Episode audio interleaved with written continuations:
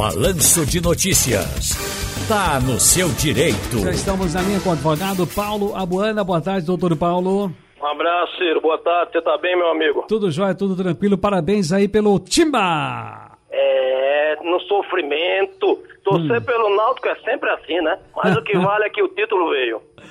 Pois é, vamos lá então, porque desde que começamos a acompanhar a CPI da pandemia, hoje ouvindo aí, ouviu aí o, o, o presidente do Butantan, Dimas Covas, nós escutamos ameaças de prisão para quem mente durante o depoimento. A dúvida que fica é: os senadores lá presentes têm essa autoridade? De quem é a prerrogativa? Mentir na CPI da cadeia da Xilindró? Veja, Ciro, deixa eu dizer a você e ao seu público o que é uma comissão parlamentar de inquérito, uma CPI. É uma comissão de parlamentares, ela pode ser municipal, estadual, federal. Ela tem previsão legal, ela está prevista lá no artigo 58 da Constituição Federal. E isso, essa comissão, ela confere aos parlamentares alguns poderes próprios das autoridades judiciais, alguns, não todos, além de outros previstos nos regimentos das respectivas casas.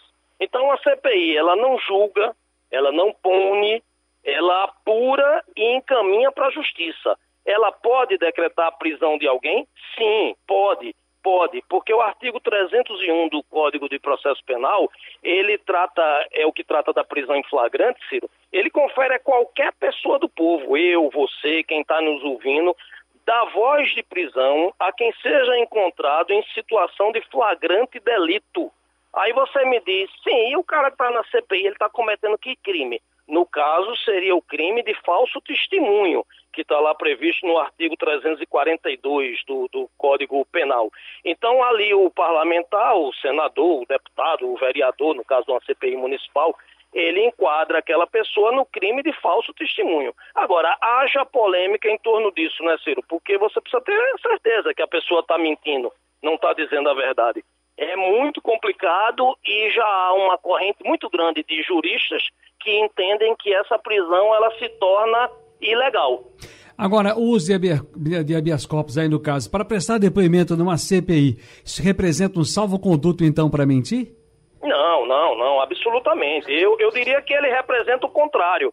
Ele seria um remédio constitucional, com previsão legal, evidentemente, que protege quem está lá dando testemunho, quem está lá depondo de qualquer tipo de abuso, porque lamentavelmente não só essa da pandemia, as CPIs de um modo geral, elas viram verdadeiros palcos, holofotes para aqueles parlamentares aparecerem na mídia a nível nacional. Então você vê verdadeiros teatros em que pese toda CPI é importante, tem que ser apurado, etc, etc, etc. Mas ela protege o, o, o, o depoente, quem está dando testemunho.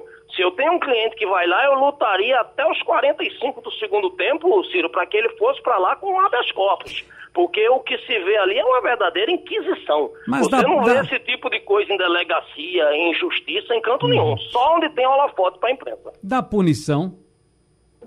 Se dá dele, dele do que? É, dele não existe a possibilidade da pessoa ser convidada, por exemplo, ou intimada de pôr numa CPI, e caso ela não compareça, há risco dela ser punida de alguma forma? Outro tema polêmico. A segunda turma do STF, por ocasião da convocação daquele presidente da, da Vale do Rio Doce, daquele caso de Brumadinho, hum. ele conseguiu um habeas corpus e por um número bem apertado, o voto de Minerva foi até do ministro Gilmar Mendes, o, o STF decidiu, a segunda turma, que você não é obrigado a ir porque pelo princípio uh, da, da não autoincriminação, eu não preciso ir lá responder o que não me é conveniente. Se eu ficar calado e não tiver um habeas corpus, o cara dá voz de prisão.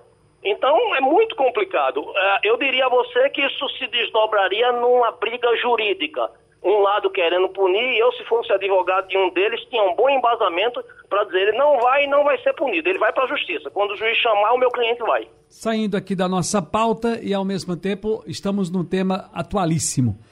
Covid-19. Hoje, o governador Paulo Câmara anunciou mais vacinas e aí estendendo grupos, prioridades, aquela coisa toda, e falou aí nos reeducandos, nos apenados, aqueles que estão lá na, no presídio.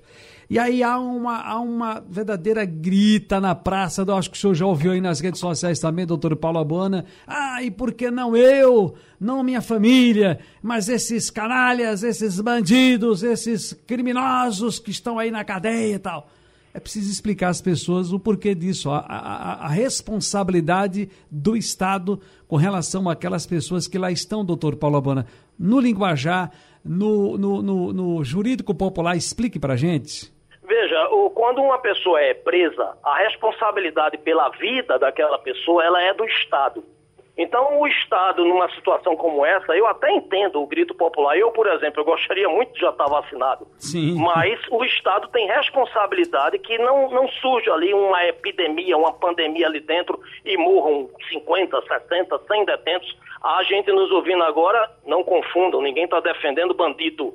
Mas o, o Estado pagaria muito mais caro do que se ele tomar a iniciativa de imunizar essas pessoas que estão ali sob a guarda e a responsabilidade dele, o Estado. Entende, Ciro?